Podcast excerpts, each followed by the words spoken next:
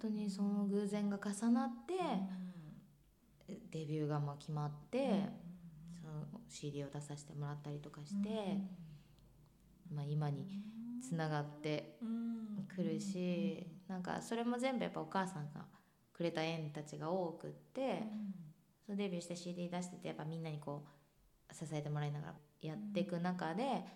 もっとこうみんなに知ってもらいたいけどやっぱ東京でこういっぱい歌手の人たちがいるから、有名になるのはどうしたらいいかなってこう模索してたうんずっと、どういうのを歌ったらいいかとか、どういうジャンルがいいかとかどういう人に向けて歌うべきなのかとかやってたけどやっぱ自分の中にないものはもう出せないから急に私はアイドルにはやっぱりなれないし、とかなんかじゃあレゲエ歌ってよとか言われたらやっぱやれないから、自分の中にあるもので花広げられるものは何だろうとかっていうのをこうみんなで模索してたでその時にお母さんの七回忌があってきっとご存知だと思いますけど七回忌があってお母さんの家と位牌を持って北九州に飛行機で帰るでその時にスターフライヤーさんに乗ってお母さんの家と位牌をお客さんとして扱ってくれてすごく丁寧に接してもらったことがきっかけで感動してブログに書いてそのブログがバズってバズった後でスターフライヤーさんから連絡が来てでうちの会社のことをこんな風に言ってくださってありがとうございます、ぜひお礼がしたいんで会えませんかって社長から連絡が来てすごいでしょ ほんます私もすごいと思うそれはさすがに本当にで社長にお会いしてなそう社長にお会いした時に社長はねすごい気さくな方なんですけど、なんかこの今回のさくらさんの記事が僕もネットで回ってきて読んだとでびっくりしましたって言ってであなたのブログを僕は読んだ時にねもう涙が止まらんくて、もう泣きながら読んでたと、うんでその時たまたま隣にいた友達に「これ読んで」って言って渡したらその友達も途中でもう泣き出して「この最後まで読めんわ」って言って、泣き出したことがあってさって言って本当にねみんなにそうやってねあなたの書いた文章のおかげで、僕たちの会社のことも知ってもらえて感謝してますって挨拶し,、したその挨拶が終わった後でその実はその文字文字っていうところの出身なんだけど、その文字の区役所の人が、そのこの記事を読んでね会いたいっておっしゃってる人がいるから、そこに挨拶に行っておいでって言われてで区役所に挨拶に行きました、そしたらその区役所の人が北九州市役所の人たちを紹介しますと力になりたいから紹介するうん全員役職の人たちを一人ずつ集めて紹介するから行ってくださいと言われてそのまま市役所に行ってで市役所でまあ皆さんにないろんな課の人がいるからさなんかご挨拶してでもなんか、まあ、みんな何でもないその無名の歌手だから私がだからなんか力になってあげたいけどなんかなかなか難しいみたいなでそれこそ観光大使とかだったらいろいろお仕事振ったりもしやすいんですけど市としてもお仕事振ったりしやすいんですけどねっていう話をして、まあ、いずれそうなれるように頑張りますって言って帰ろうとしてた時にいや一人外お手洗いに行った人が戻ってくる時に「さくらさんちょっと」って言って今たまたまあの理事が東京から戻ってきてそこのエレベーターでたまたま会ったんですよと。であちょうどよかったからさくらさん紹介しますって言ってでその理事の理事長の部屋まで連れてってくれてでご挨拶させてもらったのね実はこうこうこういう経緯でここまで来ましたって話したら「あれその話聞いたことあるな」っつって「僕ね」ってスターフライヤーの社長とすごく仲良くて友達で「あなたの記事を読んで」って渡されて途中で涙が溢れてよ途中で読めんくなってさって言うわけ。で「あその人!」みたいな「さっき社長からその話聞きました」とか言って「その友達ですね」みたいな。あなたがそうそうで君がみたいなもうつい先日その話聞いたばっかでまさかここで会えると思わんやったわって言って、まあ、そこで和気あいあいでまして東京に住んでるんだったら東京都で北九州の人たちが集まる、まあ、企業さんが集まる忘年会みたいなのをやってる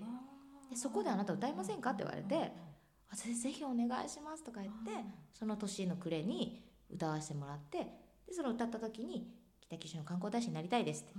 でみんなにもっと知ってもらいたいし自分の地元のためにも今回このスターフライヤーさんにすごい自分の地元を愛する気持ちをもらったから、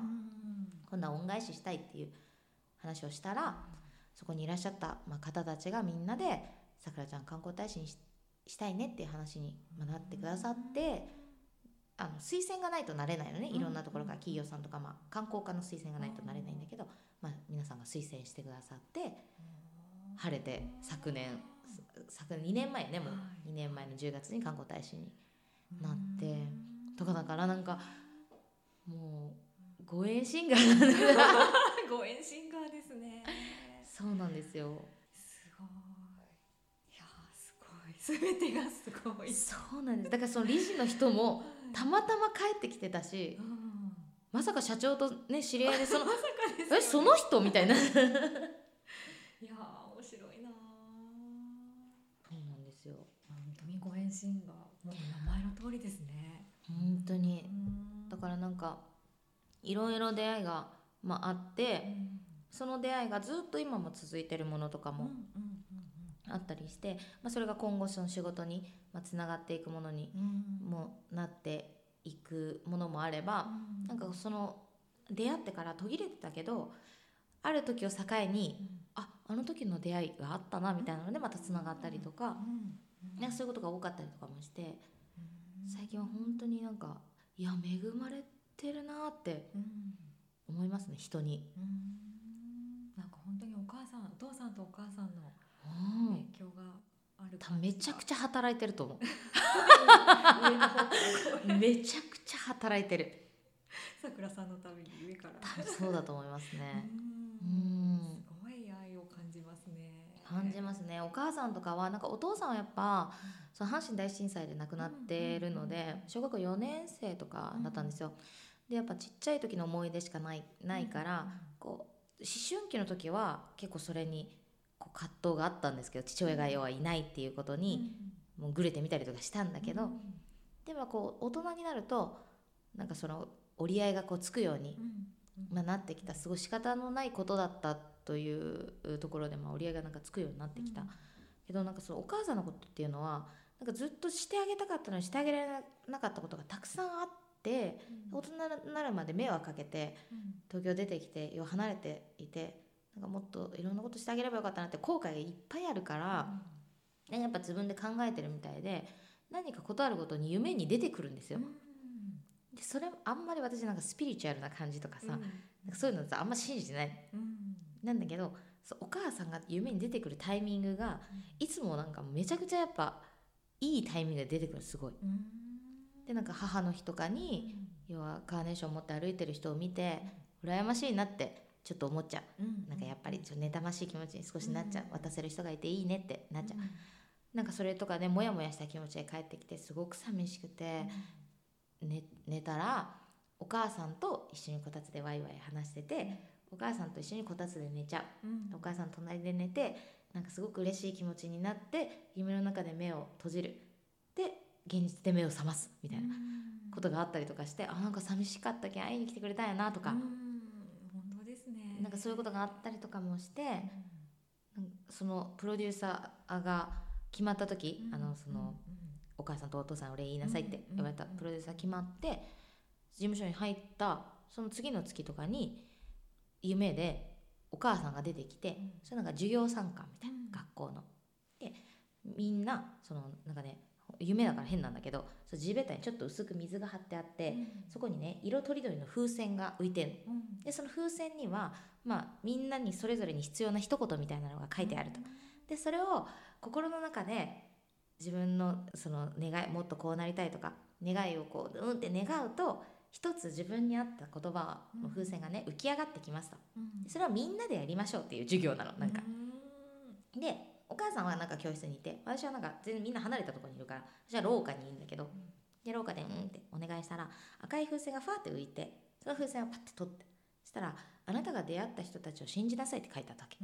夢の中でこれマジ超スピリチュアルだけどすごいリアルですそうリアルなの。であなたの出会った人を信じなさいって書いててあなんかすごいいいこと書いとるってお母さんに見せてあげようと思って教室に「お母さん」って風船持っていくわけ、したらお母さんが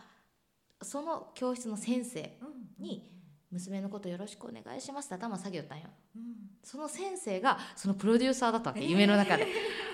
でそのプロデューサーにお母さんが何回も娘「すいませんこんな娘ですけどよろしくお願いします」って頭下げるのを見てなんか「あ先生と話しよるけ後からにしよう」ってお母さんの話が終わるのをその風船を持ったまま待ってて目が覚めたんだけどなんかあやっぱりこの出会いはお母さんくれたんやけんこの人信じて頑張っていいんやなってうんうんなんか思ったりとかもしてなんかうんね勝手に不思議な縁をうんいろんなとこに勝手に感じてうん本当にいっぱい働いてくれてますね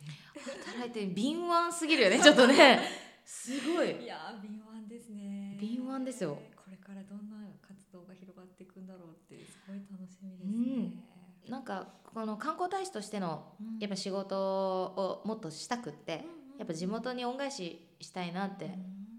そう思っててなんか前まではやっぱ飛び出してきたからここにには何にもない東京で夢を追うんだっていうのでやっぱ出てきてるからな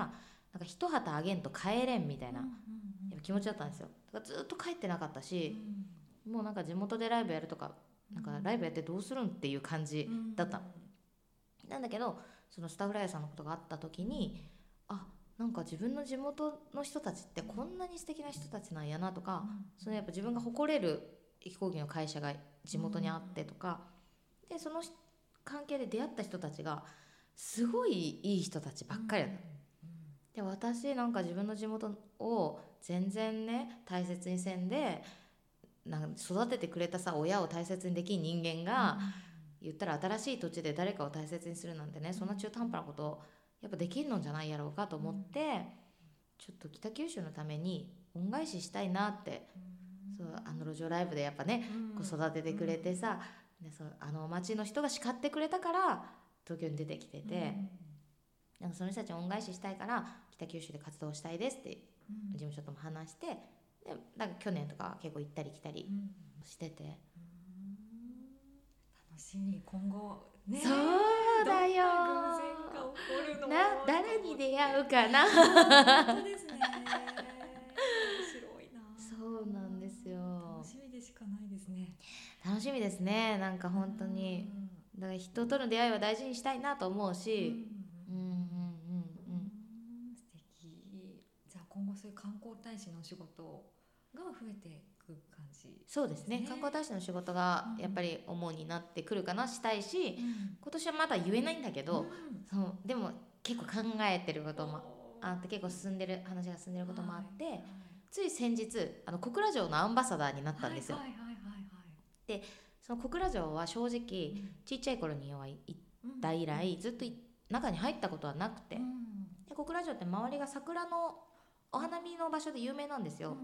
だからそこを周りは行ってるんですけど、うん中に入るってことはなかなか、うんまあ、なくてついこの間やっぱそうアンバサダーになるからう、んう んそう中を案内してもらっはて入ったらめちゃくちゃ攻めてるあーお城になっててすごいかっこよ面白かったんだよめちゃくちゃ、うんねえ言ってましたよねそうだけどなんかちょっとみんなに遊びに来てもらいたいしうんなんかこうじゅ地元の人ってなかなかねと東京住んでる人は東京タワー登らんみたいなさ、そういうのもあってなかなか地元の人はいかんから、地元の人にも来てもらえるようなイベントをやりたいし、で東京でねやっぱファンの人たちにも私が育った街を見せてあげたいし、でそういう活動がなんかちょっとできんかなと思って今いろいろねいろいろやって るの歌手と関係ない仕事みたいなのもいろいろやってる楽しみありがとうございますそうなんでですは最後にリスナーの方へのメッセージをお願いしたいんですけどそうですねなのでこの朝会話を聞いてる方たちにもぜひ北九州にお越しいただきたいっていうのがまず一つとその東京でももちろん歌っていくんですけど全国いろんなとこをちょっとツアーで回りたいなと思っていてこれを聞いてる人はきっと全国にいろいろいるはずなのではいその人たちにも会いに行けるように今年はちょっと東京だけじゃなくて全国いろんなとこで歌いに行きたいなと思ってるのでぜひ顔を見て私とのご縁を うんあーつながっていただければと思いますねよろしくお願いします。ありがとうございました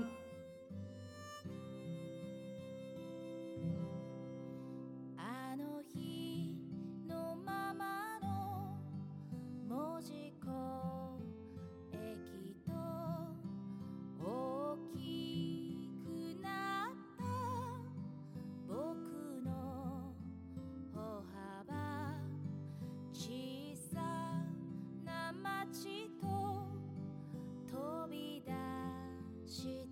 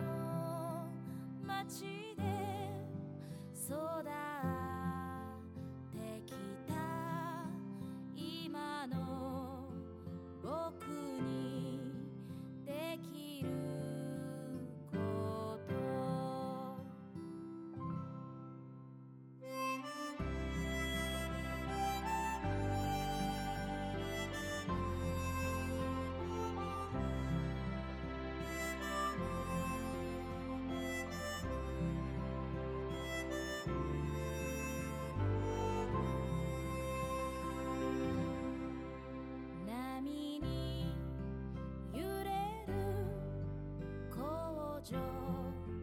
夜景語り継がれる物語まるで僕を叱るよ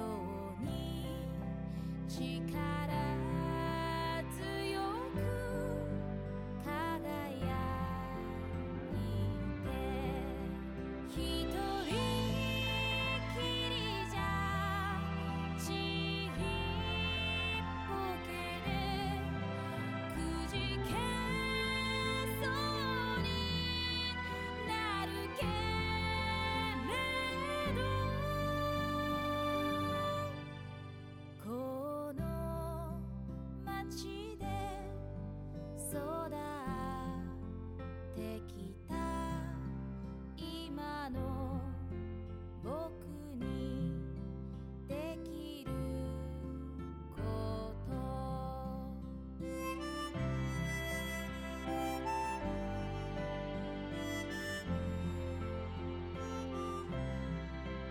今の